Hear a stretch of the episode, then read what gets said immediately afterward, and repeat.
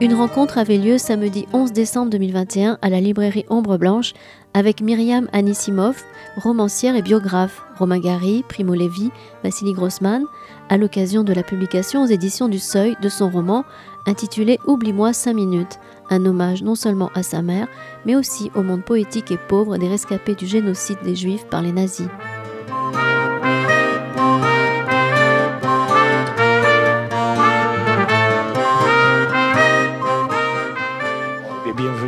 Tous et à toutes. Il y a des messieurs, oui. Bonsoir à Myriam Anisimov qui, qui vient d'arriver. Euh, dans une foule, si, avec une, une, effervescence extraordinaire, puisque Toulouse est très. En plus, me dit Hélène, il y a une manifestation en même temps, et Hélène, bon, a eu quelques problèmes avec son sac. mal à arriver là. Hein. Voilà, du mal, on a du mal à, pénétrer, à, pénétrer et à marcher. C'est très compliqué. Il ne faut pas être handicapé, c'est difficile en ce moment. Bon, bien, écoutez, je suis ravi de retrouver Myriam Anisimov, dont j'avais fait la connaissance. Bon Dieu que le temps passe, se rappelait pas très bien, moi non plus, mais enfin, bon, je me rappelle très bien de votre livre en tout cas, hein, hein parce que vous en reparlez. Ah oui, oui, oui. Je me rappelle de votre livre, de notre échange qui avait été particulièrement riche. Je me rappelle d'un petit détail d'ailleurs. Vous aviez dit à un certain moment que vous étiez très heureuse parce que la famille de, de Grossman vous, vous avez remercié parce qu'elle avait, ah pour la fidélité à votre livre, vous voyez, c'est un petit détail qui, qui m'a marqué. Et il est question beaucoup de, de, il est question de Grossman d'ailleurs dans, dans, votre livre de, de Brodsky, on va, on va en parler. Alors, ce livre, moi, je sais pas, j'espère pouvoir faire partager mon, mon, enthousiasme pour sa lecture. Je, je l'ai beaucoup aimé. Peut-être qu'il y a une question de génération aussi, un certain nombre de choses que j'ai retrouvées dans la chanson, dans la publicité, euh, bien qu'une petite différence d'âge nous sépare. Euh, oh, pas tant que ça. Pas, tant que ça, pas tant que ça. Quelques années, dirons-nous. J'ai retrouvé des choses qui, et, et c'est un livre, en fait, qui, qui m'a beaucoup parlé. Voilà. Qui m'a beaucoup parlé. Alors, le titre, en plus, c'est un titre choc. C'est une bonne idée, ce titre. Alors, je voudrais dire d'emblée euh, quelques mots de, de présentation. C'est pas un livre de deuil, hein, pas du tout. C'est un livre d'agencement personnel, je dirais, de, de, vos souvenirs, de montage en quelque sorte. Vos propres souvenirs d'enfance et d'adolescence qui sont très présents. Bien sûr, votre histoire familiale votre père, votre mère, qui s'entremêlent étroitement avec votre propre histoire, hein, euh, qui a été marquée, bien sûr, tout le monde le sait, par un passé tragique, le passé de la Deuxième Guerre mondiale, la condition de juif de vos parents, qui les a conduits de l'exil, misère, exil, déplacement, c'était un peu, le, un peu ce qu'on trouve dans les livres, pendant une bonne période de, votre vie, vers la France, puis vers la Suisse, puis vers retour vers la France, même avec à un certain moment une perspective vers l'Argentine. Alors, avec effectivement le, souci de, c'est l'ordre de fuite, de fuir la misère, l'exil. Alors, il y a deux choses que je voudrais dire simplement. C'est que on, on, voit tout de suite, quand on lit votre livre, que c'était, était important pour vous de l'écrire. Parce que mémoire et récit s'entremêlent, c'est extrêmement important. Et quand on mêle les deux, on associe, euh, euh, on, et qu'on les associe, euh, c'est important pour, pour vous et pour, et pour ceux à qui vous vous adressez d'une certaine manière. Et la deuxième chose que je voudrais dire aussi, vous le dites vous-même, c'est que tant qu'on continue à entendre la voix des disparus, ils ne sont pas vraiment morts. Voilà. Donc en fait, ce qui me semble, c'est que c'est un livre d'amour, tout simplement. Ah.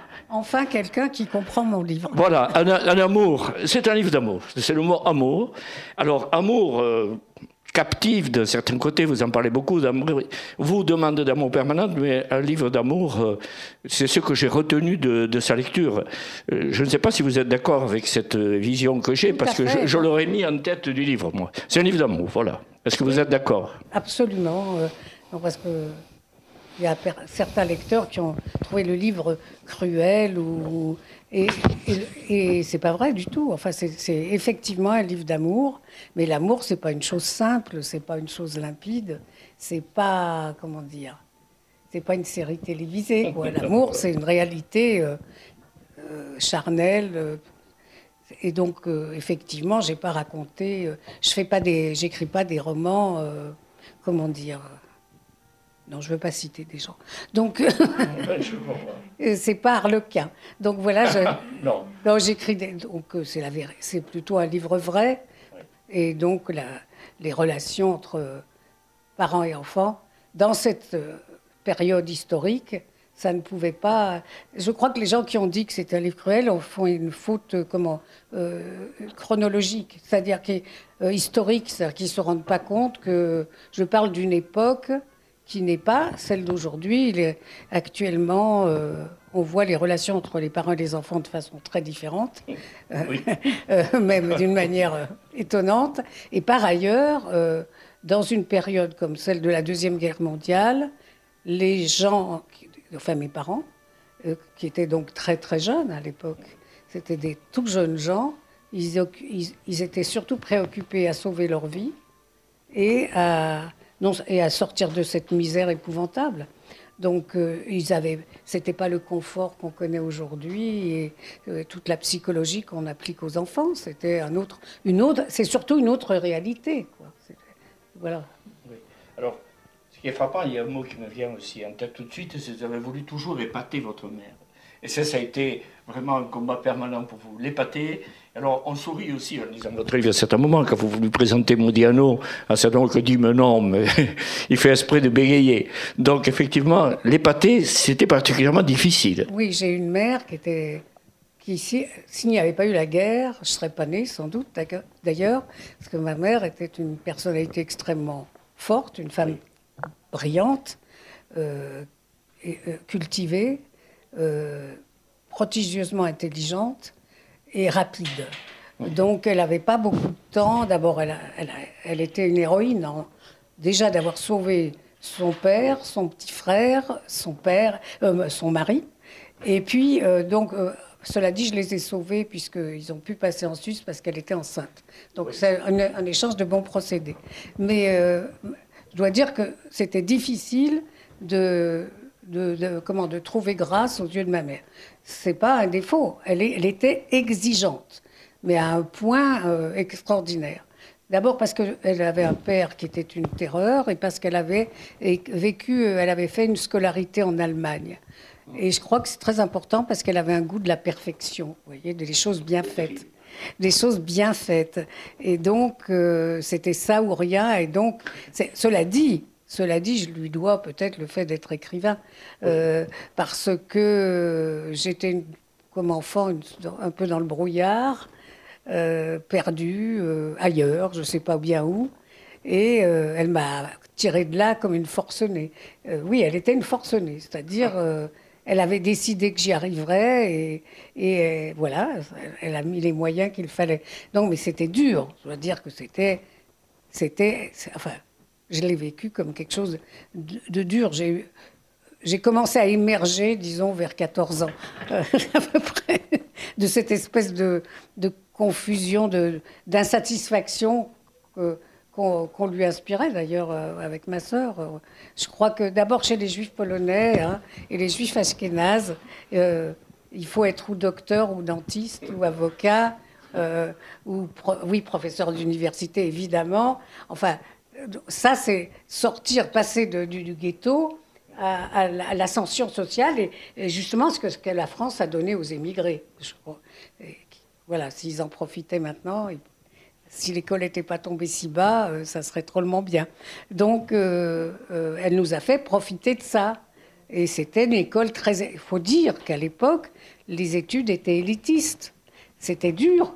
on nous notait sec. et si on n'était pas bonne, on était éjecté. Donc, euh, euh, c'est ça qui, euh, qui est fait que si on n'était pas brillant d'emblée, ce qui était mon cas, c'était rude. Mais il y avait d'autres aspects. Enfin, ma mère était perfectionniste dans, à 360 degrés. C'est-à-dire, pas seulement pour qu'on fasse des études dignes de ce nom, mais qu'on soit impeccablement propre, ordonné, obéissante, enfin tout. Euh, donc euh, c'était dur, il fallait remplir tout ça. voilà. Et elle n'avait pas, pas beaucoup de temps à nous consacrer en même temps. Enfin, elle faisait le maximum parce qu'elle-même, elle travaillait comme une brute. Elle a vraiment. Euh, c'est pour ça que c'est vrai que c'est un livre d'amour, parce que je prends toutes choses égales. ma mère a une enfance de Cosette, on peut dire. et d'ailleurs, mon père, qui était écrivain de langue yiddish, avait, s'il ne s'était pas tué, en voiture, voulait écrire un livre sur ma mère, sur son enfance euh, épouvantable. Mais la sienne, à lui, était, était encore pire, alors, puisque c'était en Pologne, donc c'était encore dix fois pire que ce que ma mère a pu vivre. Alors, vous avez eu une enfance stalinienne. Dès le début de votre livre, on le voit. Hein. Oh, bah, écoutez, pour les gens qui lisent, euh, vraiment, c'était un trait d'humour, parce que c'était sur le, modèle de la recherche du temps perdu. Donc, la première partie s'appelle Du côté de chez Staline, et la seconde partie s'appelle, oui, puisque ma maman, donc euh, jusqu'à, disons, jusqu'à ce que mon père et malheureusement euh, meurt à 43 ans d'un accident de voiture, on a vécu dans une famille communiste pur et dur. Mais vraiment, ma mère avait la foi de ses ancêtres. Au lieu de croire au Messie, elle croyait à Staline. Mais elle, quand ma mère euh, croyait à quelque chose, elle était plus, comment, plus vigoureux. Mon père était aussi comme ça, mais il, avait un tempérament plus doux, plus négo, plus comment, euh, il était plus conciliant. Donc, euh, mais ma mère, c'était des, des, grandes odes à Staline. Elle, elle y, elle y croyait pur et dur. Il fallait pas la contredire là-dessus.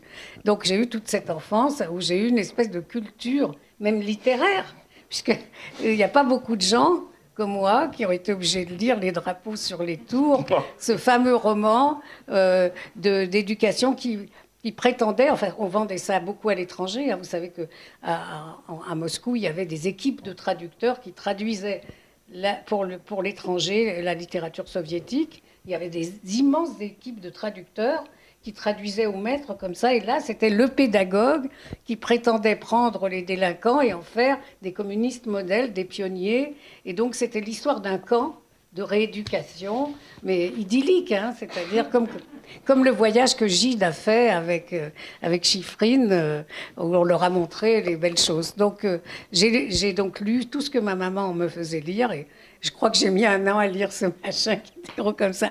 Je comprenais rien du tout. Et puis, elle m'a fait lire La Moisson, enfin des choses comme ça, tous les livres. Et puis donc, la deuxième partie du livre, c'est un renversement total, puisque ma mère, comme c'était une assez jolie femme et surtout extrêmement séduisante, elle a trouvé l'amour assez rapidement. Et donc, c'était, si vous voulez, euh, un retournement extraordinaire, puisque elle, a vécu avec un, brave Français. Euh, mais pour nous, c'était exotique, hein, c'était le contraire. Et qui, était, euh, qui, était un provincial d'une toute petite ville industrielle de la Saône-et-Loire. Euh, il était l'homme riche du coin parce que toute la famille possédait une petite galerie Lafayette, si vous voulez, au, plaisir des dames, où ça, habillait de la naissance au cercueil. Il y avait tout, il y avait les couvertures, les draps, tout. Enfin, c'était extraordinaire. Et lui, c'était un jeune homme, il était beaucoup plus jeune que ma mère. Il était fou, amoureux de ma mère. Et donc, il lui a offert ce qu'elle n'avait jamais connu, c'est-à-dire le confort euh, des choses inouïes. Euh, donc, euh, du côté de chez Fouillet, ça s'appelle, ça a été le renversement. C'est là que j'ai commencé à vraiment comprendre la France puisqu'il élevait, il élevait un cochon tous les ans. Euh, il faisait des saucissons et du jambon. Euh, il, faisait, il était le président des commerçants de sa ville. Alors il y avait des fêtes. Alors il faisait toutes les fêtes. Enfin, vous voyez, c'était des choses auxquelles j'étais complètement. Euh, c'était très exotique hein, pour nous. Et en même temps, je le méprisais un peu parce que j'avais vécu au milieu des livres quand même. Mon père écrivait. Je voyais mon père écrire et publier. Euh, ma mère, qui était une grande lectrice, donc c'était des intellos communistes, juifs, polonais. Typique, typique. Euh, Georges Josiane Balasco, elle a raconté ça aussi dans un film. Et puis tout d'un coup, je me suis retrouvée comme monsieur qui lisait que, que, Gérard, que Gérard de Villiers pour les patatracs, comme il disait. Alors il cherchait dans le livre comme ça. Donc c'était un joyeux drille hein, avec ses copains de, encore plus provinciaux que lui. Et donc c'était pour Enfin, en tant qu'adolescente, je, l'aurais mordu, quoi. C'était un changement d'horizon, mais en même temps, il a apporté le, bonheur, euh, si je puis dire, le bonheur français. Et donc, en fait, c'est un livre sur la, c'est un livre d'histoire aussi. C'est un livre sur la fin de la deuxième guerre mondiale, sur les années 50, sur les Trente Glorieuses, sur cette espèce euh, de richesse soudaine de la France où les gens avaient de l'argent, où enfin ils pouvaient dépenser de l'argent, ils pouvaient acheter des choses, ils pouvaient se construire des maisons. Enfin, il y avait une espèce, il y avait une réelle prospérité. Et donc, j'oppose deux univers. Euh, euh, c'est pas seulement un roman psychologique euh, sur les relations euh, orageuses entre une mère et une fille, bien que ça soit l'épine dorsale. Ce qui est drôle, c'est que vos parents avaient aussi en même temps une culture d'entreprise, parce qu'effectivement, ils étaient euh, euh, votre mère, dès qu'elle en a eu la possibilité, elle a changé, elle a transformé son magasin, euh, elle a oublié Staline d'une certaine manière. Ils étaient à la fois intellectuels et en même temps lettrés, et en même temps un très grand goût pour la science. C'était du, positivisme aussi. Ils étaient persuadés que ah la science était, quelque chose de très important. C'était des vrais positivistes, absolument des déterministes. Elle croyait au progrès. D'ailleurs, elle m'a. C'est malheureux pour moi parce que d'abord, elle disait une chose, elle disait que si on disait, il fallait toujours dire la vérité. Ça, c'est horrible ce qu'elle nous a fait. Parce que moi, j'y ai cru. Et ne pas apprendre à mentir, c'est foutre un enfant dans la merde. Ça peut sauver une vie de mentir. Et moi, je croyais vraiment, quand elle me regardait dans les droits dans les yeux et elle me disait Est-ce que tu as menti? J'étais foudroyée, quoi. Je ne lui ai jamais menti. Ah, si, adolescente. Après, ça, c'est terrible. Mais je veux dire, enfant, j'étais vraiment euh, pure comme. Euh, vraiment. Comme les vierges consacrées. Ah et donc, non, c'était des. Non, ma mère est devenue vraiment une grande commerçante, justement avec son, son, son, son français lover, si je puis dire. Je sais pas. Parce qu'il lui a tout appris. Lui, il avait une expérience, et puis donc euh, il lui a appris à, comment, à, faire, à monter une autre affaire, puisqu'elle a abandonné la fabrication de, des vêtements pour, pour acheter un magasin, ce qui était le summum à l'époque. Et donc, euh, d'un petit magasin pouilleux et minable, elle a fait une affaire d'une prospérité inouïe. C'est vrai qu'elle avait de l'or dans les mains. Elle avait un talent incroyable pour sentir. Euh, je lui disais toujours Qu'est-ce que c'est moche ce que tu achètes Elle me disait T'es une idiote, tu connais pas mes, tu connais pas mes paysannes, tu connais pas mes vigneronnes, c'est toi qui as aucun goût. Et donc, elle, elle, avait un sens des affaires. Euh, surtout, elle avait un sens, ce que j'ai pas. Et je ne sais pas si ma sœur qui est là, c'est qu'elle avait un sens de, la réalité. une un sens de l'adaptation immédiate à la réalité. Ça lui a sauvé la vie pendant la guerre. Elle a fait une chose inouïe, moi je trouve, pour une fille qui avait 16 ans. Quand elle a quitté son lycée parce, sous les bombardements, elle a elle a donc euh, fait l'exode, son train a été bombardé. Elle a continué à pied avec des femmes juives qui fuyaient les Allemands. Et puis finalement, avec un passeur, elle a passé la ligne de démarcation.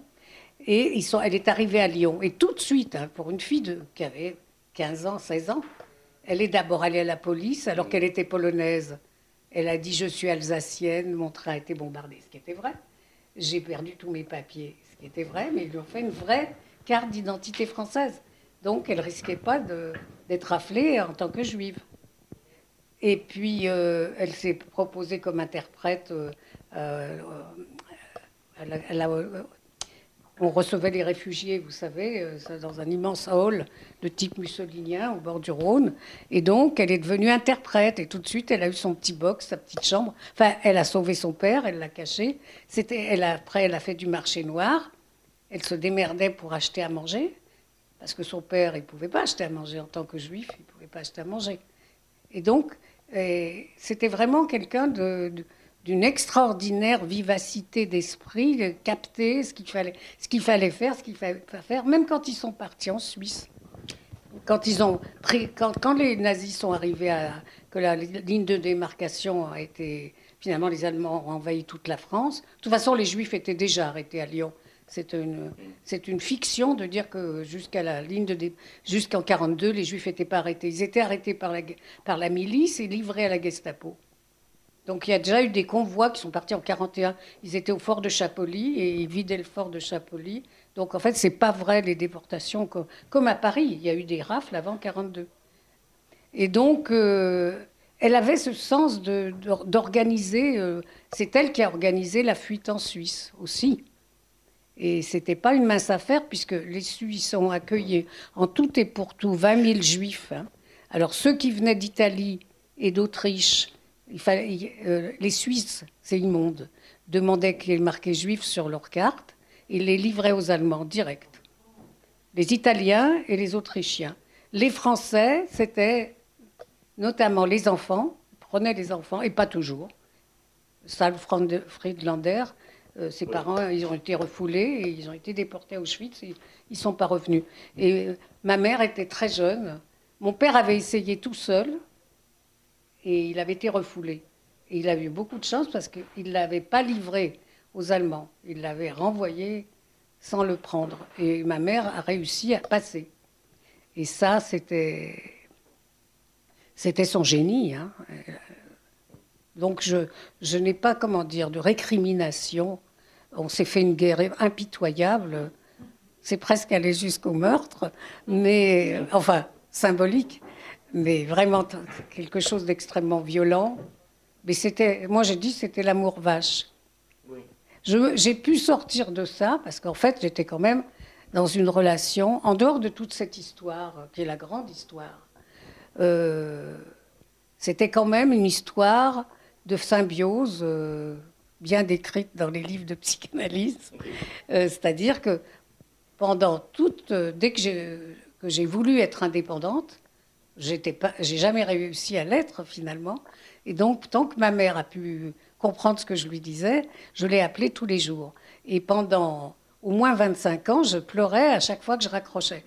Mon mari était accablé de me voir sangloter parce que ma mère m'avait dit un mot de travers. C'était la débâcle des larmes, jusqu'au jour où j'ai quand même fait une analyse de 10 ans et donc, petit à petit, je suis sortie de ça. Et ma mère, qui, était contre tout, tout, ce qui était psychologique, parce qu'elle sentait que c'était une menace contre elle, c'était un truc pas bon pour elle, euh, un jour, elle a vu que, que je raccrochais, euh, pleine de joie, et à demain. Je, je lui téléphonais quand même, et c'était fini la catastrophe. Elle m'a dit un jour, je sens que tu ne m'aimes plus. Parce que je pleurais pas, je n'aimais plus. Et ça, c'était pour moi la révélation que c'était pour elle l'amour, enfin avec moi. Je dis pas avec moi, c'était l'amour vache. Euh, il y avait des raisons. Euh, il y, y, avait des raisons euh, dans tout ça. À moins que vous ayez une question à me poser, mais je continue. C'est que quand mes parents ont, réussi à, aller en, Suisse, les Suisses, sauf les, séparait les hommes des femmes. Sympathique. Et il les déplaçait de camp pratiquement tous les mois, tous les deux mois, pour les empêcher de s'organiser. Ils se méfiaient terriblement d'eux, ils étaient très... C'était... Encore des juifs, disait-il. Oui, oui, et puis c'était, c'était, ils étaient comment, organisés par la police de, de Berne et de Zurich. Et dans les camps, ils ne pouvaient pas sortir comme ils voulaient. Ils pouvaient faire le tour du village, mais ils ne pouvaient pas ils demandaient une permission. Ils avaient une permission toutes les six semaines conjugale. Et c'était, c'est tout ce qu'ils avaient. Et donc, euh, les hommes, ils faisaient travailler les hommes. Et euh, j'ai été faire un grand périple. J'ai écrit un livre là-dessus qui s'appelle Sa Majesté la mort. Parce que ma mère m'a fait une carte en montrant tous les camps où, mon père était, où son père était et où elle était. Alors j'ai donc fait un grand, un grand tour. J'ai essayé de retrouver. Je suis arrivée dans un village euh, et il y avait une belle ferme suisse avec ça avait des, des, colombages. Enfin, c'était magnifique avec du maïs qui pendait comme ça. Enfin, c'était très très beau. Une carte postale. Puis il y avait une dame avec euh, le tablier suisse. Enfin, vraiment des vrais Suisses. Quoi. Alors je lui ai demandé, euh, est-ce que vous vous souvenez s'il y avait des Juifs? Ah oui, oui, oui, je me souviens. Les Juifs, mais bien sûr, ils dormaient, vous voyez, là, la, cabane qui est là, euh, eh ben, c'était dans cette cabane, ils dormaient tous par terre. Bon, ça, c'était mon père. Et alors elle m'a dit, je vais vous montrer autre chose, je vais vous montrer la route des Juifs. Et donc, il leur faisait creuser une route dans la, dans la montagne. Et mon père est tombé malade à cet endroit-là. Et donc, il a eu en fait un début de tuberculose. Bon, mais donc il était à l'hôpital, parce que c'était quand même pas des SS. Hein. Donc, il l'emmenait à l'hôpital. Maintenant, comment il les soignait? C'était des salles communes, c'était pas. Et donc, euh, maman a eu une permission pour euh, aller le voir. Elle avait 19 ans, la pauvre, elle ne savait pas. Elle m'a emmenée pour qu'il voit sa fille. Et donc, euh, elle est rentrée dans une salle où il y avait peut-être 15 malades. Et elle m'a posé sur le lit et deux jours après, j'étais mourante. Donc euh, on m'a emmené du camp jusqu'à jusqu'à l'hôpital. C'est le, médecin du camp, j'ai même retrouvé sa trace sur Internet. récemment. Avant, on trouvait rien. Là, j'ai trouvé qui était le médecin de ce camp. Et c'est d'autant plus intéressant qu'on a, on a retrouvé les, dans les archives les, lettres qu'il écrivait à, Zurich et à Berne pour dire que ce camp était d'une saleté repoussante, que les bébés étaient mal nourris, qu'il y avait des bébés malades, qu'il n'y avait pas d'hygiène, qu'on lavait les bébés dans des seaux en bois infestés de, de, saleté et que beaucoup de bébés étaient malades. Donc ça, plus euh. Voilà, donc je me suis retrouvée à l'hôpital euh, de Lausanne.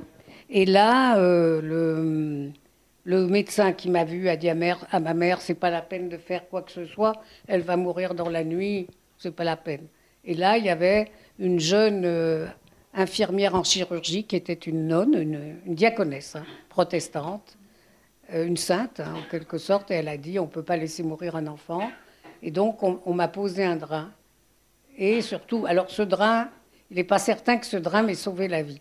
D'après les médecins aujourd'hui, ils me disent plutôt que qu'ils ne savent pas comment j'ai pu résister à ce drain, puisqu'il m'a perforé la rate. Il paraît que maintenant j'ai un bout de rate à côté du cœur et qu'on m'a dit tant que ça tient. Donc, mais ce qui est extraordinaire, c'est que cette femme, cette jeune femme, euh, qui était une belle fille en plus, euh, est restée avec moi pendant un an. C'est-à-dire qu'elle n'a plus pris de congé, elle a décidé qu'elle allait, qu'elle allait me sauver. Et elle m'a sauvée, alors que je suis restée. Ma mère m'a dit que quand elle me voyait, j'avais les yeux blancs, retournés, que bien sûr. Euh, donc je suis restée un an avec cette, cette femme, cette jeune infirmière extraordinaire que j'ai Ma mère, euh, là, m'a toujours fait écrire euh, des cartes de Noël et tout ça, et je l'ai retrouvée. Finalement, j'ai fini par euh, aller la voir et la retrouver. Et on est allé avec ma mère, ça a été un moment grandiose. On a été j'ai écrit un livre là-dessus qui s'appelait Dans la plus stricte intimité, où je racontais les funérailles de cette, de cette diaconesse. Ben, oui, et puis donc on est allé avec ma mère et mon mari, on est allé à ses funérailles. C'était absolument une chose d'ethnologie extraordinaire dans un couvent à Pompaple, en haute montagne, euh, au-dessus du lac de, de Genève, là, euh, très haut dans la montagne, euh, un magnifique couvent. C'est pas les couvents français, c'est des, des, espèces d'hôtels 4 étoiles. Hein. C'est très beau, des grands chalets, chaque, chaque, nonne a sa chambre, sa salle de bain, enfin c'est chic et c'est confortable et tout. Et donc le cimetière, euh, on, a, on, a, on a été aux funérailles. Et alors c'était extraordinaire parce qu'elle venait d'une famille de, paysans fribourgeois euh, opulents. Et pour eux, c'était une vieille mémé qui était décédée. Donc ils étaient venus, mais enfin, mais nous, maman et moi, on n'arrêtait pas de chialer. Ils nous regardaient. Puis alors après, il y a eu un goûter hein, avec toutes les nonnes. Et alors ils sont venus nous voir, puis ils nous ont dit, mais qui, est, mais qu'est-ce que, qui êtes-vous? Pourquoi vous êtes là? Maman euh, lui a dit Parce que euh, Sœur Blanche a sauvé ma fille. Oh ben, elle nous l'a jamais dit. Donc, on lui avait jamais. Euh, elle, s'en est jamais vantée. J'ai essayé de lui faire obtenir une, récompense de l'État d'Israël. Elle ne voulait pas. Elle, a dit C'est normal. Tout ce que j'ai fait est normal et je ne veux pas être distinguée. Donc, euh, alors on avait voulu faire une réception une fois parce que mon mari est chef d'orchestre, il donnait un concert à Genève avec un orchestre israélien. Donc euh, l'ambassade avait dit bon, on va lui faire, euh, après le concert, on va aller la chercher avec une voiture diplomatique pour qu'elle assiste au concert et puis on fera une réception en son honneur. Elle n'a pas voulu non plus. Non, elle voulait absolument aucune, aucune distinction votre mère et votre père aussi ont décidé de, revenir en France pour échapper au risque de se retrouver en, Pologne. Et là, encore une fois, c'est une remarquable faculté d'anticipation. Il ne fallait pas attendre là non plus au moment où la ville de Lyon a été libérée. Encore une nouvelle initiative heureuse, je dirais. Ben, ça, c'est maman, toujours très, très vive. Et a... Quand ils ont appris que Lyon était libéré, les, les, oui, les Suisses étaient pragmatiques. Ils ne voulaient pas de ces juifs-là, mais en aucun cas. Donc ils ont dit, on va les renvoyer en Pologne. en Pologne, on, massacrait les survivants de la Shoah. On les jetait hors des trains Et il y a, eu 1000 morts dans l'année 46, 45, 46. Les Polonais qui massacraient, dont des, des héros du ghetto de Varsovie, des survivants de l'insurrection, qui ont été tués par, par les Polonais. Donc, euh, vous imaginez bien que mon père, qui avait vécu là jusqu'à 25 ans, n'avait aucunement l'intention d'aller en Pologne, ni ma mère, qui était, elle, jamais allée en Pologne du tout. Donc, euh, ils, ils, ont fui. Comme ma mère avait fui la France, elle a fui la Suisse. Alors, euh, c'était aussi une équipée extraordinaire, puisqu'ils sont partis. Ils étaient le dernier camp, j'y suis allée. Alors, c'est magnifique parce que c'est en très haute montagne. Là, il y a vraiment de la neige et il y a un petit chemin de fer qui fait toute la chaîne de montagne. On dirait un jouet. C'est une toute petite Micheline rouge et blanche, ça avec deux wagons. Et on, on, ça fait très peur. On est au-dessus du précipice comme ça. Et je voulais faire le chemin que ma mère avait fait à pied parce qu'elle elle a fait ça par les tunnels. C'est-à-dire 30 km jusqu'à Chamonix. Je ne sais pas si vous imaginez, la nuit. Et c'est en faisant une analyse que j'ai compris pourquoi je faisais ce rêve dans mon enfance. Je faisais toujours le même rêve. Je voyais euh, quelque chose de, noir, comme ça, avec des petites taches de lumière. Et puis à la fin, une immense lumière. C'était la fin du tunnel. Mais j'ai compris ça en analyse, parce que je, faisais ce rêve pendant des années, pendant mon enfance, puisqu'il m'avait porté, les pauvres, pendant 30 kilomètres. Ce qui nous reste aussi, les uns les autres, même quand la vie est dure, c'est la mémoire des lieux. Lorsque vous parlez de cet atelier de confection, entre guillemets, où la vie euh, était dure et difficile. Euh, on se rappelle de ça, vous a rappelé très bien, vous, de, des conditions. Je dis que c'est mon combray. Oui, c'est votre combray, oui. c'est mon ilier combray. Mais c'est vrai que bah, je ne suis pas la seule. Hein, et vous avez euh, comment, Robert Bobert qui a écrit des livres là-dessus aussi. Et puis Gromberg, le, dramaturge. Oui, euh, c'était des lieux, et, et, puis il y a Henri Raximov, disons qu'on est quatre ou cinq dinosaures, des, des, des, gens dont la mémoire va disparaître, euh, qui ont vécu ça. Et c'était vraiment des univers incroyables, ces ateliers de confection, où les gens travaillaient dur, hein, ils commençaient en haute saison, ils commençaient à 8 heures du matin et ils finissaient à minuit. Hein, et puis c'était... Alors au tout début, quand mes parents étaient très pauvres, c'était tout dans l'appartement. Tous les juifs travaillaient. Le père de Finkelkraut faisait des casquettes. Euh, euh, voilà, la même chose. Hein. Les, parents de mon mari, des imperméables, et tout ça se faisait dans l'appartement. Il y avait les pièces de tissu, enfin les, matériaux pour fabriquer des sacs ou des casquettes ou des manteaux ou des imperméables, et les machines à coudre, tout ça. Et les gens mangeaient au milieu de tout ça et dormaient. Enfin, c'était. Je ne crois pas que les gens se rendent compte de, l'immense euh, pauvreté, de la, dureté de la vie. Maintenant, ils râlent tout le temps, mais c'est un confort inouï. Euh, moi, j'ai vu un WC chez mes parents, enfin chez ma maman, j'avais 15 ans. Ça, c'était un luxe. Euh, c'est un luxe. c'est un luxe pour, incroyable. Enfin, quand je pense à comment on vivait, quoi. Et mon père qui disait, mais c'est pas grave parce qu'il y avait des trous sur les entre deux paliers, il y avait un trou en béton sans sas d'eau, enfin un truc infâme avec le, avec le papier journal. Quoi. Vous voyez, c'était barbare et primitif. Et il disait, mais c'est très bien, en Pologne, il n'y avait rien du tout. et, c'était vrai. Parce que si vous lisez les histoires, comment s'appelle-t-il L'histoire du peuple juif de Shimon Dubnov et de la Lituanie, il raconte quand il est arrivé à Vilno, les cours pleines d'excréments. Ça m'a frappé parce qu'il ouvre sa fenêtre et il est sidéré, lui qui vient d'une grande ville européenne, il voit ça. Donc euh, voilà.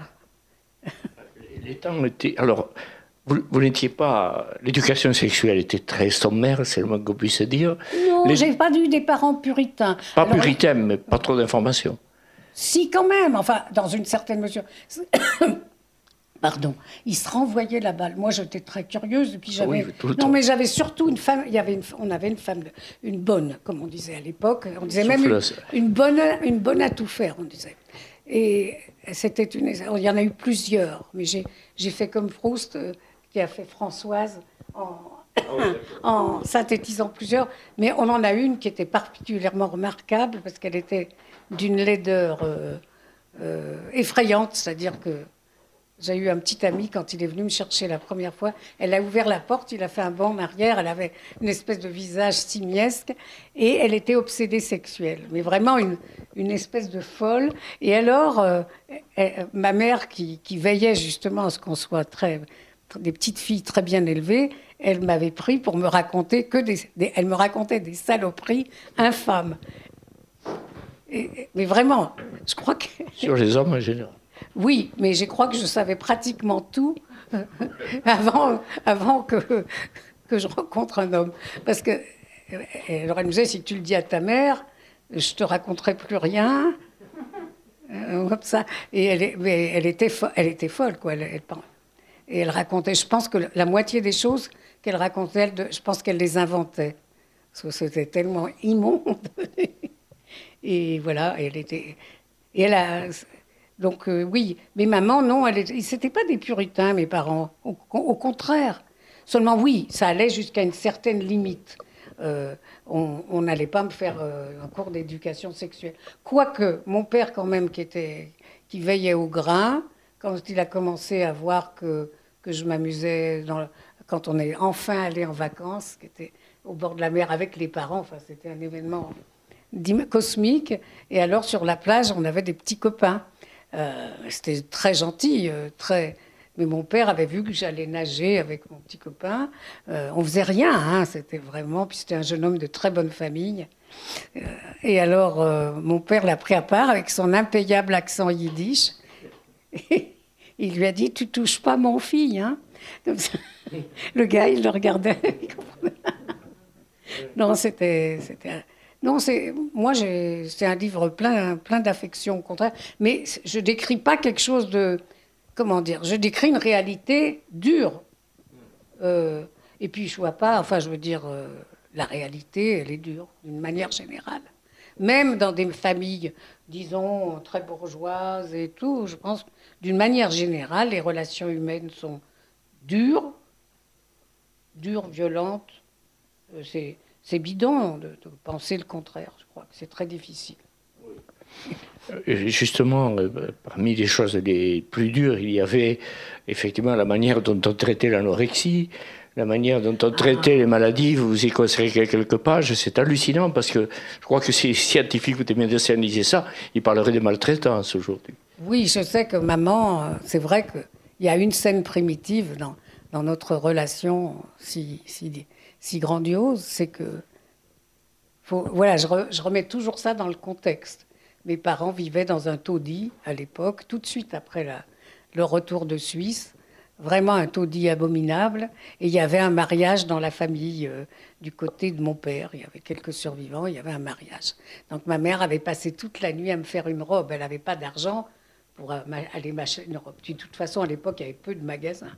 On ne trouvait pas la marchandise comme maintenant, on la jette, non? Donc elle avait passé une nuit à me faire une robe à smoke euh, qu'elle m'a donnée d'ailleurs. Je l'ai encore dans le placard. Et donc, euh, mais j'étais anorexique. Et je crois que ça, c'était lié à, à, mon histoire personnelle, c'est-à-dire que je l'ai perdu à six mois. J'ai sans doute oublié, parce qu'à six mois, je ne pense pas que j'étais capable de me souvenir, surtout dans l'état où j'étais. Pendant un an, j'ai vécu avec une femme qui m'a appris à, parler et qui était l'opposé de ma mère, d'une douceur angélique, et qui savait s'y prendre avec les gosses parce qu'elle s'occupait que d'enfants. Elle était dans un, dans un, service de pédiatrie, elle n'a pas sauvé que moi d'ailleurs, et donc elle, savait comment s'y prendre déjà. Et maman, elle était anxieuse, elle voulait un bébé, surtout quand j'avais failli crever, il fallait que je sois resplendissante. Donc euh, effectivement, j'avais une réaction extrêmement de, rejet de ma mère, je m'en rendais pas compte. Mais donc, je voulais rien manger de ce qu'elle me donnait. alors, j'étais capable de garder la bouffe toute la nuit et de lui cracher sur les pieds euh, quand elle me levait le matin, quand j'avais trois ans. Donc, un jour comme ça, où ils allaient à un mariage, eh bien, elle, je ne sais pas pourquoi elle a voulu que je mange avant de partir au mariage. C'était absurde, parce que dans les mariages, il y a à bouffer. Euh, mais enfin bon, c'était ce qu'elle pensait à l'époque, un enfant doit manger. Et donc, euh, elle, elle, devait avoir peur que je meure, puisque j'avais déjà été au bord de la mort. Toujours est-il qu'avec mon père, ils m'ont forcé à bouffer. En plus, tout ce que j'aimais pas, le lait, enfin des trucs ébouvants. Et donc, j'ai tout vomi. J'ai tout vomi parce qu'il m'avait... Il m'avait et donc, elle a ramassé le vomi à la cuillère, elle me l'a refait bouffer. Et elle m'a foutu une ruste monumentale. Et comme j'avais des bleus sur les fesses, le lendemain, elle m'a emmené chez le médecin. Et je pense que ça, euh, c'était un nœud de culpabilité incroyable entre elle et moi. Euh, voilà. Euh, et j'en ai parlé avec une cousine récemment. Euh, pour lui demander est-ce que c'est bien ce, que, ce dont je me souviens ou est-ce que c'est un faux souvenir que j'aurais fabriqué? Elle m'a dit ah non, j'étais là quand elle J'en revenais pas qu'elle te fasse manger trop vomi. Oui, puis il y avait aussi une habitude qui était de, d'envoyer les enfants à la campagne aussi. Hein, mais ça, c'était... Ça, c'était... c'était D'abord, on de monde, hein, aujourd'hui. Vous envoyez dans les fermes pour y passer. Mais parce que, euh, qu'est-ce que vous voulez qu'ils fassent pendant qu'ils... Le, eux, ils travaillaient entre 12 et 15 heures par jour. Donc au moment où on n'allait plus à l'école, il fallait que quelqu'un nous prenne en charge. Et en même temps, c'était bien. Il y a eu des fois où nous ont... il y a eu des endroits pas terribles, mais il y a eu ces fameuses femmes dont je parle qui nous ont appris la France.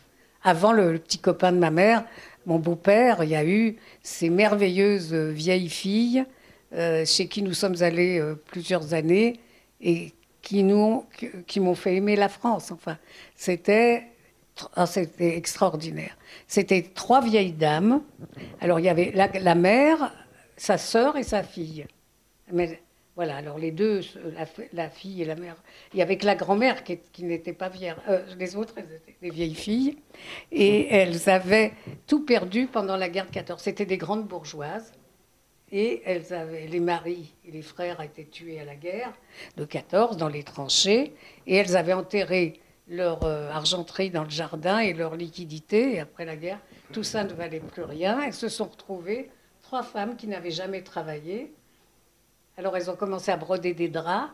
Et puis bon, elles ont vu qu'avec ça, elles ne pouvaient pas manger.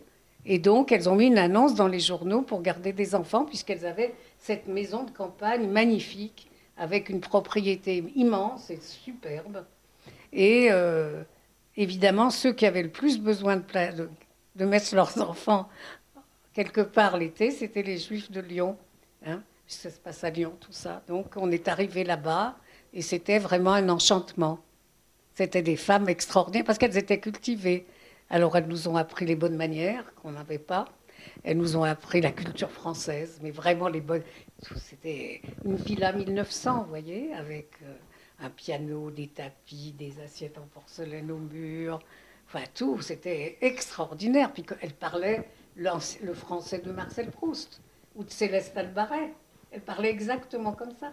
Alors tout d'un coup, on est passé, vous voyez, du yiddish à euh, la, France, mais la, France euh, comme dans les livres. Elles étaient, franchement, on y est allé cinq ou six ans d'affilée. Et c'était, on y allait pour Pâques, on y allait pour euh, Noël, on y allait pour les grandes vacances. C'était des femmes absolument extraordinaires. Puis il y a eu la perte de votre père qui est arrivée très tôt quand même, quand euh, vous aviez 14 ans, quand il est, mort. ça, ça a été le cataclysme. Ça a été, ça a été un choc terrible. Bon, je ne sais pas si je serais devenu écrivain. Oui. Je ne sais pas, parce que quand même, euh, l'image. Euh, voilà. Pas, je, je, je, vois, je pense que je ne serais pas devenu un écrivain. Parce que. alors que mon père, alors que ma mère était une femme comme ça impressionnante. Enfin, avec mon père n'était pas un homme violent, il élevait jamais la voix. Euh, il était extrêmement diplomate et charmant, on peut dire. Un homme charmant. Mais il avait une espèce d'autorité naturelle qui fait que j'étais terrorisée, alors qu'il n'a jamais levé la main sur moi, ni sur ma sœur, ni rien. Il était un homme formidable. Mais je sais pas, j'avais une peur panique de l'homme. Et donc, euh, je ne pense pas qu'il aurait permis que je, que je mène la jeunesse euh, presque délinquante que j'ai menée finalement. Euh, il y a eu un moment où je me suis effondrée après la mort de mon père et où j'ai, je m'en suis tirée de justesse. Enfin, j'ai fait vraiment beaucoup de bêtises, l'une après l'autre. Et donc, euh, mon père, j'aurais, filé droit, je serais devenu professeur, sûrement. oui, j'aurais pas. Je crois que j'aurais enseigné sûrement la littérature dans une fac à Lyon, j'aurais fini comme ça. Un truc comme ça. Je, et je pense que ma soeur aussi, parce qu'il n'était pas question de dire non. Ça, n'existait pas. Donc, l'expérience que j'ai vécue, enfin, d'une adolescente euh, en perdition, faisant un peu n'importe tout et n'importe quoi, mais ça m'a quand même ça a été une bouffée d'oxygène en même temps extraordinaire parce que j'ai connu des gens que j'aurais jamais connus. C'est-à-dire que ce qui m'intéressait, c'était autre chose, un autre monde, et donc j'ai été me fourvoyer dans les bistrots où il y avait les peintres, les sculpteurs, les comédiens. À Lyon, il y avait des théâtres. Et donc là, j'ai commencé à rencontrer un tas de gens qui sont devenus d'ailleurs tous quasiment célèbres à Paris. Ils sont presque tous montés à Paris. Ils sont devenus des gens principalement dans le théâtre et le cinéma. Et donc c'est là que j'ai fait mon... C'était une autre université, si vous voulez, pas celle que mon père et ma mère auraient voulu. Et elle me l'a jamais. Ça aussi, maman me l'a jamais pardonné. Le fait, quand elle me voyait à la télévision, d'abord elle me demandait combien on t'a payé pour ça. Alors je lui disais rien du tout. Oh ma pauvre fille, tu dormiras sous les ponts. Elle me disait ça. Et pour elle, c'était, elle comprenait pas. Elle, quand elle vendait une robe, elle vendait une robe. Voilà. Mais moi, j'allais parler, je vends. Et puis, euh, elle avait raison, hein d'une certaine manière, j'ai pas gagné beaucoup d'argent avec tout ça, mais donc elle était, euh, en même temps, elle était très euh, flattée que j'écrive des livres et en même temps, en même temps, elle, non, elle avait peur. Elle était angoissée. Hein. Elle avait peur et elle avait raison. Si je fais le bilan, elle n'avait pas peur. Vous, êtes, euh, vous avez eu la première partie du, bac, vous racontez, euh, et puis euh, vous n'aviez pas un bon comportement, vous enlevez donc la, vous enlevez la mention. C'était quand même moche parce que j'avais une, j'avais une mention. je ne sais pas comment j'avais fait, parce que je commençais déjà à faire des conneries, mais quand même, comme j'avais des bonnes bases, hein, eh bien, j'avais réussi, même au-delà de toute espérance, hein, puisque j'avais eu 18 dans toutes les matières scientifiques. Euh, dans les langues vivantes, 15. Enfin, alors, ce qui m'avait humilié, parce que je me prenais déjà pour pas pour n'importe quoi, et j'avais l'ambition d'écrire. Mais quoi, j'en savais rien. Je me mettais dans, dans ce fameux café avec un, cahier, puis je savais pas quoi écrire. Mais je, je, prenais la pause et je, voulais, je me disais comment on fait pour écrire? Et donc, euh, la plus mauvaise note que j'avais eue, c'était en français. Ce qui prouve que les profs, quand même, parfois, ils n'ont pas de goût. C'est arrivé à Primo Levi qui a été obligé de repasser son épreuve de français. Lui, vous voyez, Primo Levi, ce magnifique écrivain. Il a, eu, aussi, il a eu, il a eu euh, comme ça, les notes maximum en sciences, et puis il a été obligé de passer un examen de, rattrapage pour la, pour la littérature italienne. Donc, quand même, des fois, les profs, je ne sais pas quel goût ils ont. Enfin, moi, j'ai eu une. Euh, j'avais eu, je crois, 10 ou 9 et demi. Euh, c'était la seule note mauvaise que j'avais dans tout. Ça, m'est resté. Hein. Je, regardais le papier quand j'ai reçu les résultats, j'étais vraiment vexée. Je crois que c'était bien que j'écrive tous ces livres. Ça, ça, vous a poussé à, il y a un point commun entre vous et Brodsky, c'est la, rupture avec le système scolaire. Ça vous a poussé à... C'est une comparaison qui m'honore, mais je ne sais pas si je vais arriver au doigt Non, mais je l'ai noté parce qu'il y, a un passage où il explique le sentiment de soulagement profond qu'il éprouve lorsqu'il décide de quitter. Ce n'est pas tout à fait votre cas. Oui, mais lui, il était vraiment persécuté comme juif hein, dans le système stalinien. C'est-à-dire que c'était un garçon un génie, c'est vraiment un génie, Brodsky. Et, il était persécuté par les profs, euh, traité de youpa. Euh. donc il, a, il est parti, mais il a payé ça extrêmement cher. Hein. Il, il s'est quand même retrouvé au goulag. Parlez-nous un peu de l'antisémitisme. Il était encore très. Enfin, il était un peu insidieux, on sent bien en lisant le livre quand même qu'il euh, était présent. Lyon, d'abord, c'est la fille aînée de l'Église, hein, c'est pas rien. C'est une ville très. Enfin, c'était. Euh, quand je vais à Lyon, je ne reconnais pas du tout la ville de mon enfance. C'est une ville splendide. Ça n'a rien à voir. Alors, c'était une ville donc très catholique, très antisémite. Et euh, dès que je suis arrivée à l'école communale, au bout de 3-4 jours, euh, les filles m'ont dit Alors, païenne, t'as tué le petit Jésus. J'ai demandé à mon père qu'est-ce que c'était le petit Jésus. Alors, il m'a répondu en yiddish, parce qu'en yiddish, euh, le, Yoshua, en yiddish, c'est Yoshke. Alors, il m'a dit Yoshke, c'est l'opium du peuple. Ça n'a pas résolu vraiment la question. Yoshke, c'est l'opium du peuple. Donc je me faisais traiter de. Oui, euh, je me suis fait traiter de, salle juive euh, au lycée, à la communale rarement, quelquefois, mais il y avait des institutrices très bienveillantes et ça c'était vraiment épisodique. Tandis qu'au lycée, non. C'était. Euh, c'était la bonne bourgeoisie qui était. Non, pas forcément. Non, je me souviens que la fille à qui j'ai fini par casser la gueule, euh, c'était une espèce de grosse, euh, comme ça, une grosse pouffe. Non, je pense que c'était ancré dans l'inconscient collectif. Il faut quand même le reconnaître. Pas comme les Polonais. C'est pas des intentions assassines et meurtrières, mais ça faisait partie du. On était le peuple déicide, quoi. On a tué le petit Jésus, quoi. Le, petit Jésus. Moi, je ne savais même pas ce que c'était du tout, surtout que mes parents n'étaient pas religieux. C'était pas des juifs religieux. Mon père mettait pas les pieds à la synagogue. Pour qui pour? Il mettait pas, non seulement il mettait pas les pieds à la synagogue, il allait chercher sa sœur qui était très religieuse, et pour pas rentrer dans la synagogue, vous voyez, pour montrer qu'il était marxiste, il nous envoyait, ma sœur et moi, aller chercher sa sœur.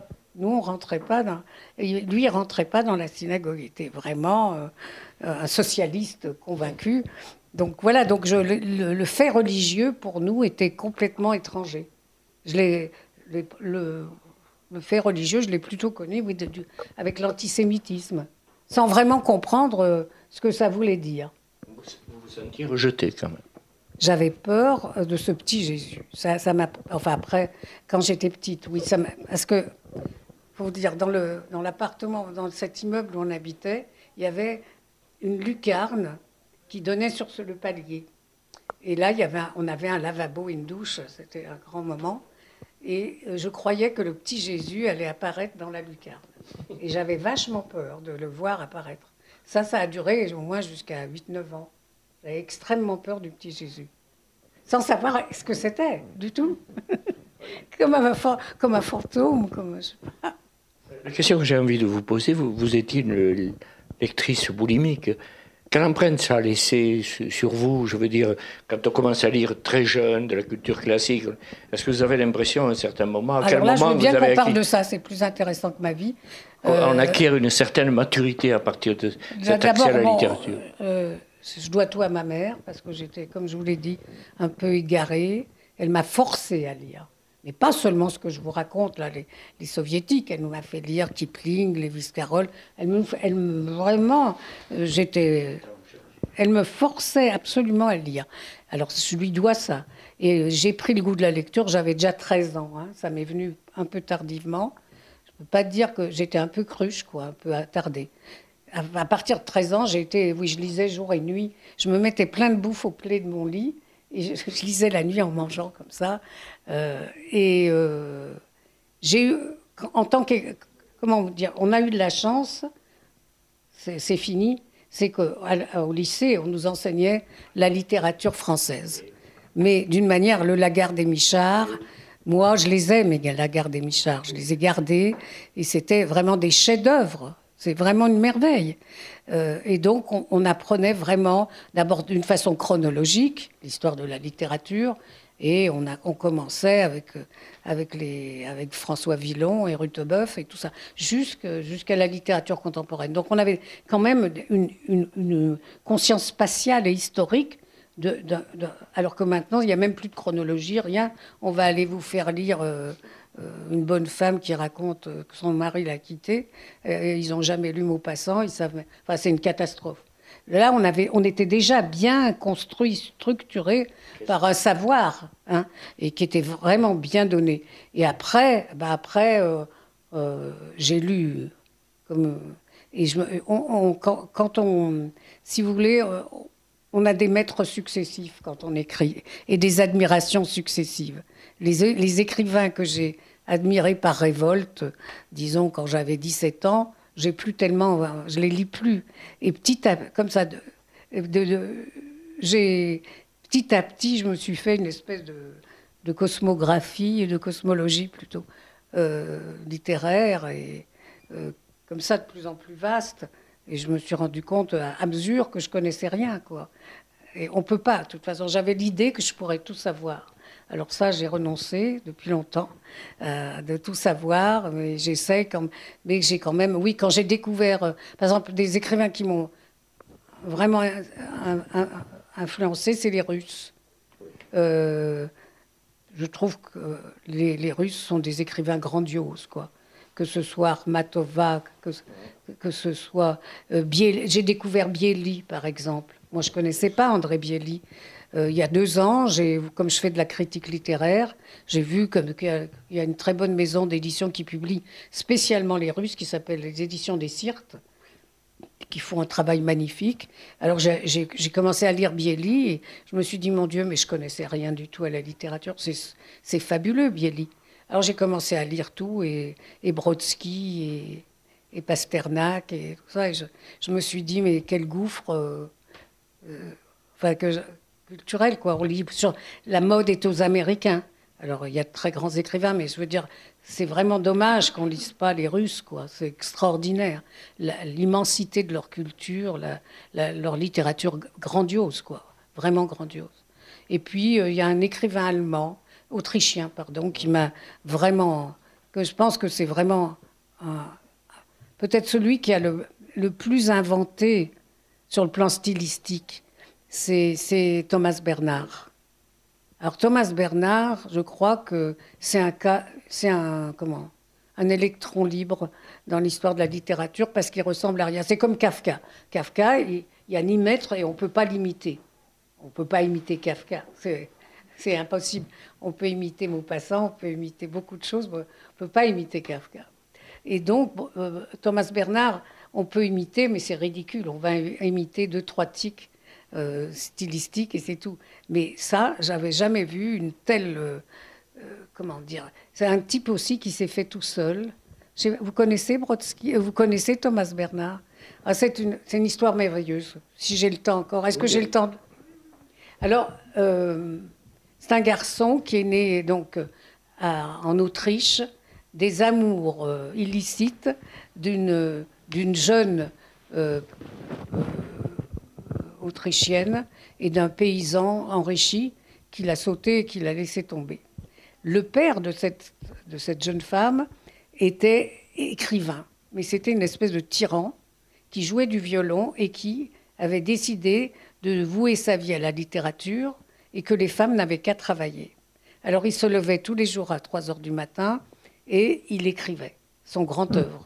Finalement, il a publié un seul livre, il a eu un prix très important il a mis 40 ans à écrire ce livre et c'est justement un éditeur juif qui, qui, l'a publié. Et donc cette fille qui était enceinte, donc elle, a couché avec ce paysan, elle était enceinte. À l'époque, une fille enceinte, c'était la perdition. Donc elle est allée accoucher en Hollande, euh, comme ça se faisait dans des maisons de filles mères, et elle a, travaillé, et elle a mis son bébé, donc Thomas Bernard, en pension sur, un, sur une péniche. Donc il a passé la première année de sa vie dans un hamac sur une péniche. Et puis elle est revenue avec l'enfant. Et, euh, donc euh, la mère, sa grand-mère travaillait. Et donc cette mère qui avait commis le péché a eu, était une, alors elle était une femme extrêmement, elle l'a maltraitée d'une manière épouvantable. Et c'était l'image de son, en plus, il ressemblait à son père d'une manière quasiment euh, comme un clone de son père, au point qu'un jour, il a vu une photo de son père, il a cru que c'était une photo de lui. C'était vraiment le même visage. Et donc, elle le tabassait, il était énurésique, elle accrochait ses draps pleins d'urine à la fenêtre. Enfin, donc, il a eu une enfance. Et par contre, son grand-père l'emmenait dans les bois et lui parlait de littérature et lui, faisait jouer, et lui, enseignait le violon. Et donc, ce gosse qui allait pieds nus à l'école du village avait à la fois une enfance campagnarde et à la fois une enfance intellectuelle incroyable. Il avait un maître, en la personne de son grand-père, qui tous les jours l'emmenait comme ça promener euh, et lui racontait un tas d'histoires. Donc, et euh, ce qui s'est passé, c'est que sa mère était excédée parce qu'il par, le fait qu'il était un enfant qui, était l'enfant du péché. Et quand euh, les nazis sont venus au pouvoir, il y avait, de toute façon, il y avait des services sociaux qui repéraient, comme en Union soviétique, c'était pareil l'Allemagne, des enfants qui n'étaient pas dans la pure ligne pour fabriquer ou des SS ou des gardes rouges ou des pionniers.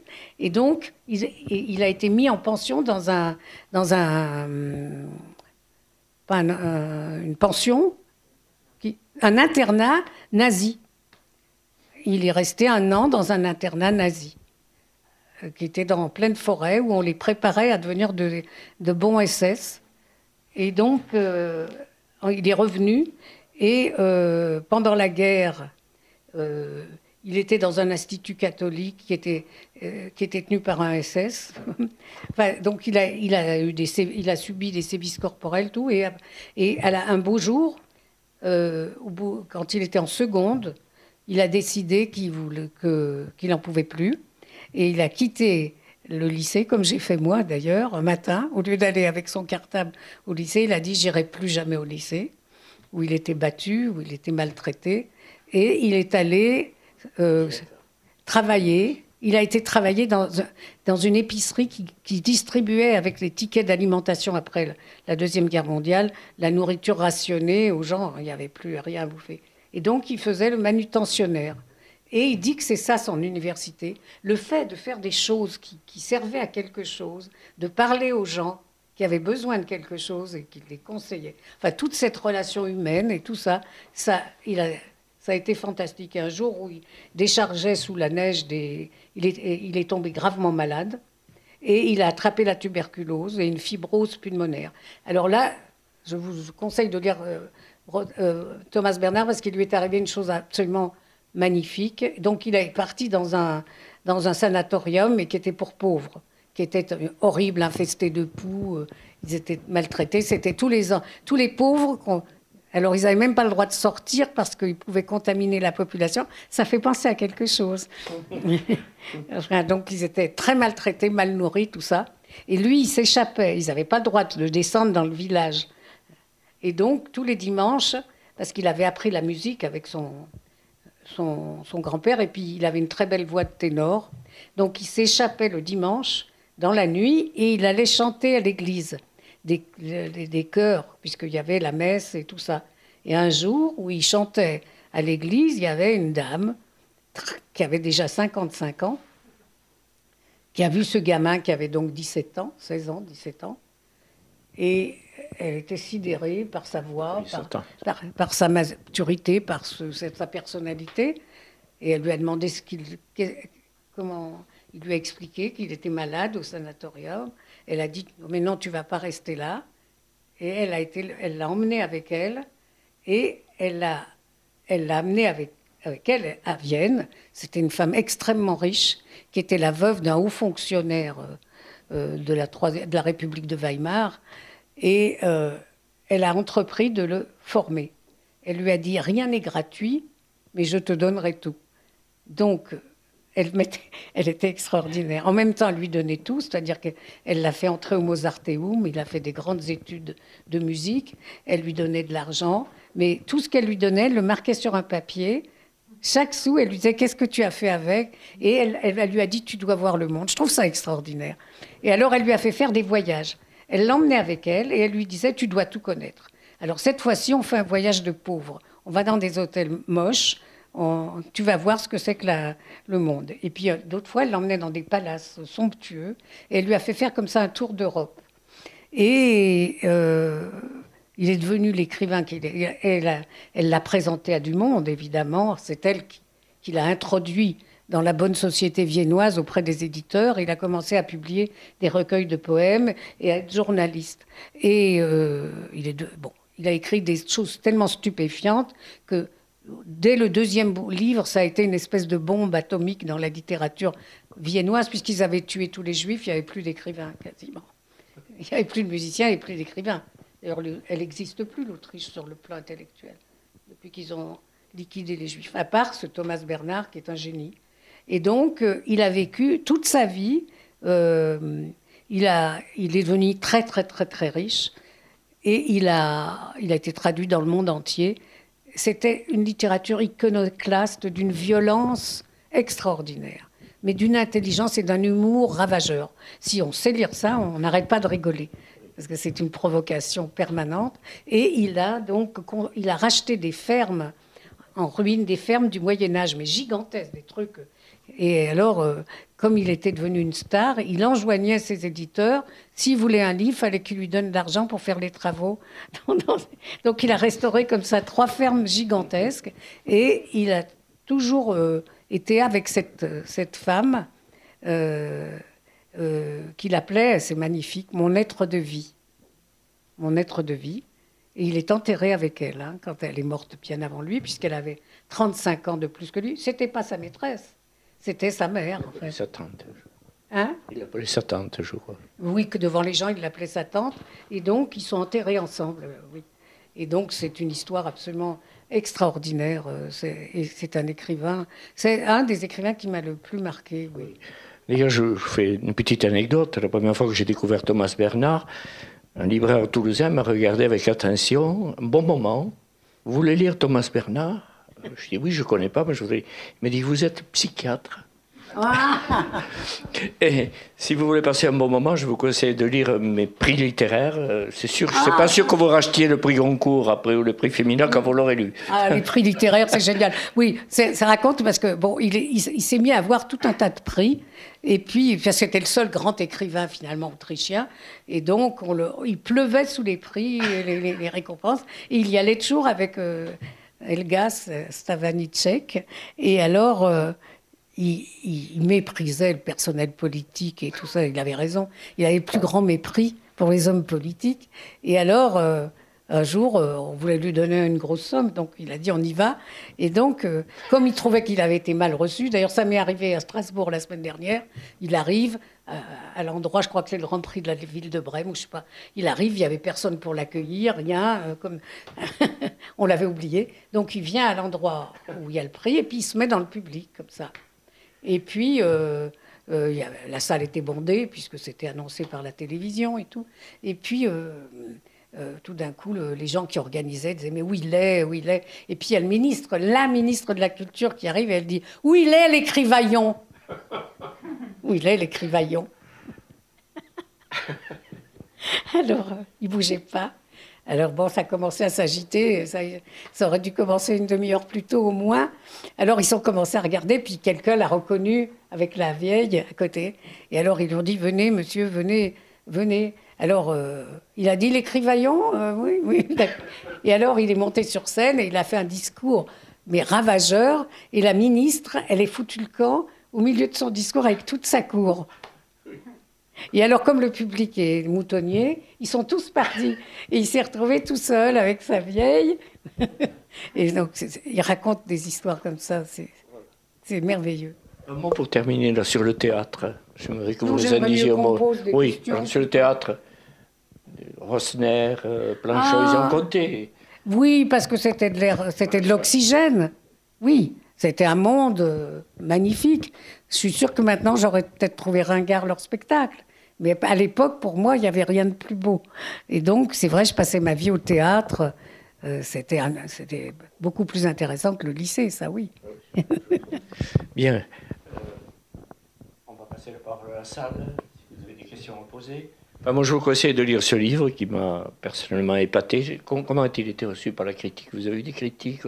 On a oh, parlé un petit peu quand même. Euh, pas, pas tellement, je vais vous dire pourquoi. D'abord parce que c'est les éditeurs qui décident de quel livre on va. C'est entièrement bidon. Si vous comprenez ça, c'est même pas la peine de regarder. Comment vous dire? D'abord, ils payent les membres des jurys. Ils, sont... ils payent. Ils sont payés. C'est-à-dire sous forme d'avaloir. Ils écrivent les livres, ils ne les écrivent pas. Et c'est des avaloirs qui sont démesurés par rapport à ce qu'ils peuvent éventuellement vendre. Alors, d'une part, ça, donc ils sont fidélisés et donc il y a ce côté-là. Et puis, euh, si vous regardez maintenant les suppléments culturels des journaux, ils ont fondu. Avant, il y avait de la critique littéraire à proprement parler. Maintenant, c'est des notules comme ça. Sur deux pages, donc ils ont très peu de place. Donc ils demandent à l'éditeur de quoi tu veux que je parle, lequel tu veux? Tout le reste, j'avais une copine romancière qui disait on va faire le prix du pilon. Voilà, parce que c'est, comment vous dire, c'est, c'est une immense, euh, comment, moi j'admire Christian Torel avec sa librairie et tout ça. Hein. C'est quelqu'un d'admirable parce que c'est, c'est vraiment, quand on est de, enfin, moi des fois, et l'éditeur qui médite au seuil aussi, je lui dis vous êtes un saint parce que il édite des, des vrais écrivains. Et, voilà, donc le reste, bah, c'est moi, souvent, je, regarde, comme je fais de la critique littéraire, je reçois des livres et je suis sidérée. D'abord de la baisse du niveau, c'est à peine en français très souvent, et, puis même sur le plan du travail éditorial. il y a des maisons comme Gallimard, Le Seuil, tout ça, ils continuent à fabriquer des livres qui sont relus, où il y a des correcteurs, où c'est quand même de l'editing, hein, ils font leur boulot. Mais il y a des maisons d'édition, il y a des fautes de grammaire partout, des fautes de c'est même pas de la littérature, c'est rien, quoi. on abat des arbres pour faire ça. Donc, euh, oh donc maintenant, ça se passe plus tellement comme ça, le succès des livres. Si, pour, pour les prix, parce qu'ils veulent, ils veulent vendre. Alors là, évidemment, ils, montrent la lune à un idiot, ils regardent ton doigt. Donc, tous les ans, ils trouvent n'importe quel livre euh, qui. Ils peuvent vraiment fabriquer un succès euh, comme ils veulent parce que c'est très facile à faire en fait. C'est comme de lancer, je sais pas, un slip, euh, des collants, euh, un yaourt, c'est pareil, c'est les mêmes procédés. Donc il n'y a plus à proprement parler de, enfin à part sur des sites, il y a quelques sites qui font de la critique littéraire, mais ça existe encore aux États-Unis. Vous avez le, le New York, le, la New York Times Review, qui est très bien, et puis surtout en, Angleterre, le TLS, euh, le Time Literary Supplement. Alors ça, c'est le meilleur journal de littérature mondiale. Bon, mais en France, il n'y a plus rien. Plus Oui, allez-y.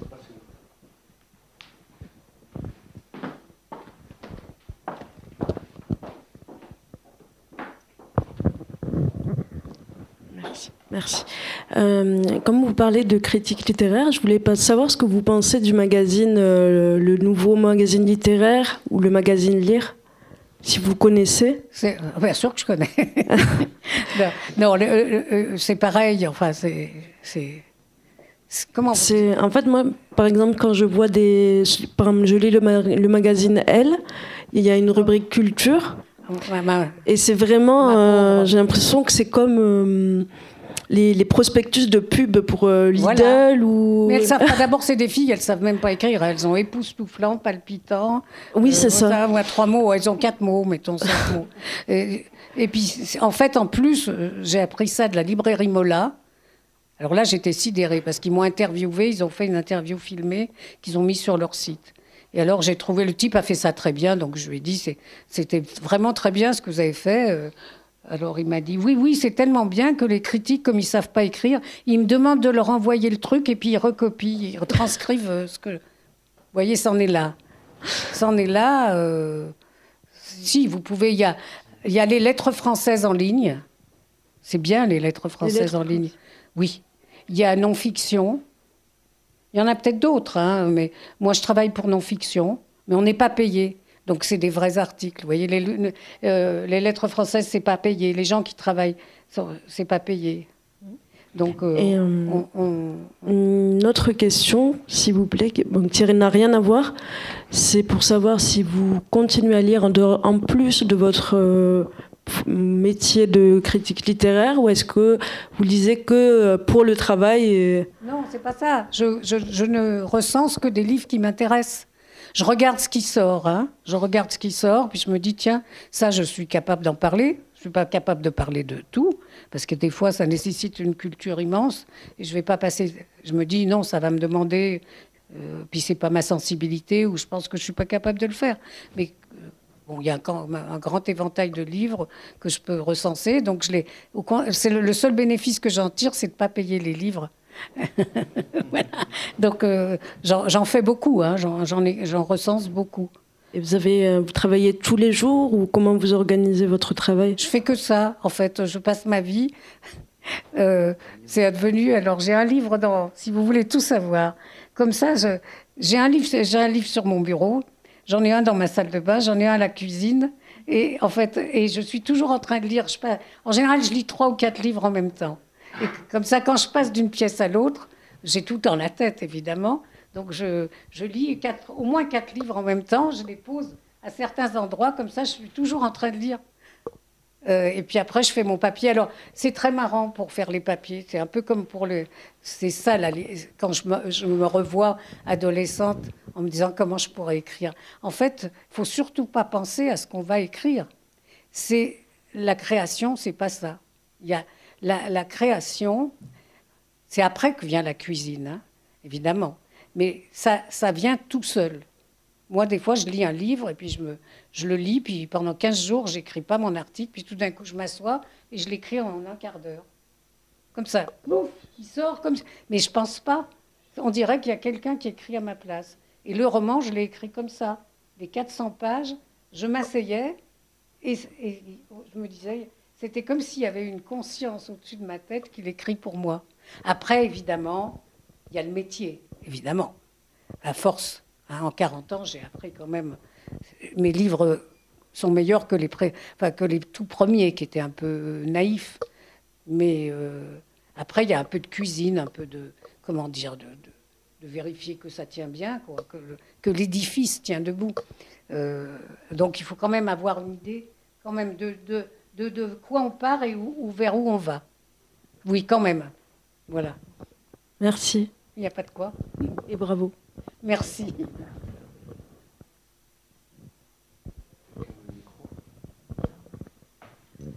Vous êtes formidable et généreuse. Hein. Merci, c'est bien.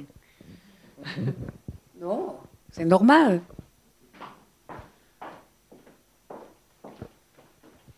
Mais je suis très pessimiste pour, euh, pour la littérature parce que comme on forme plus les enfants, qui va lire Ou alors on leur apprend à lire des merdouilles. Euh, c'est vachement triste. La France est un des plus grands pays de littérature. Quand on pense aux poètes qu'on a en France, on a la chance. Si vous regardez le 19e siècle, c'est un éblouissement, et les romans et tout, et que tout ça, c'est fini. C'est fini. Mais c'est de la faute des éditeurs, hein, c'est des salauds aussi. Avant, l'édition était artisanale. Les gens, euh, c'était des grands bourgeois, qui décidaient de, ou d'acheter des tableaux, ou de publier des livres comme les Gallimards. Maintenant, c'est une industrie. Quand ils ont 3000 euh, employés dans leur maison d'édition, il faut que ça tourne. Et alors, c'est une espèce de chose comme ça. Il faut que le molor euh, ait à manger. Et le déficit en, lecture aujourd'hui, vous, lui imputez une partie du désastre actuel? Non, c'est l'instruction publique. Alors là-dessus, je suis féroce. Ça vient de l'instruction publique. Elle a disparu. Ça ne vous pousse pas à lire non, on n'enseigne pas le français. Comment voulez-vous qu'ils lisent? Moi, j'ai, j'ai plein de des copines qui, qui viennent, qui étaient profs de fac. Euh, elles me disent que les gens arrivent en première année. On leur fait, on leur apprend la, euh, on leur apprend pas la première année. Ils font de la grammaire. On leur apprend le français. On leur apprend à conjuguer les verbes. Ils connaissent que le présent et le passé. Ils connaissent deux, deux et encore pas correctement. Ils connaissent deux temps.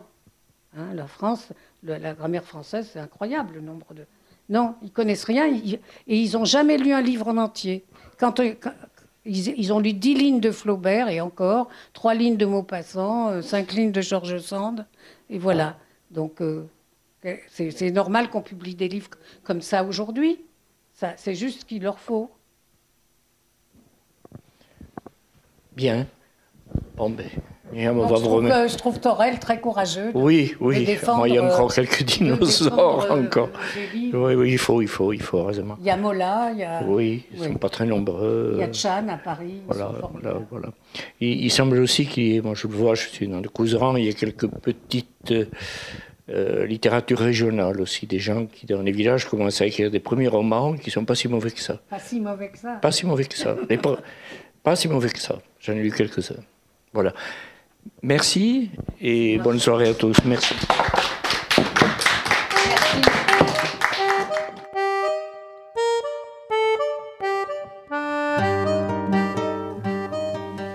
Le roman de Myriam Anisimov, Oublie-moi 5 minutes, est publié aux éditions du Seuil. Chez ce même éditeur, elle a fait paraître Sa Majesté la Mort, Jour nocturne et Les yeux bordés de reconnaissance. On lui doit aussi, entre autres, les biographies de Romain Gary, Romain Gary le caméléon chez Julia en 2004 et Romain Gary l'enchanteur aux éditions textuelles en 2010. La rencontre que vous venez d'écouter a été enregistrée samedi 11 décembre 2021 à la librairie Ombre Blanche, réalisée et mise en onde par Radio Radio.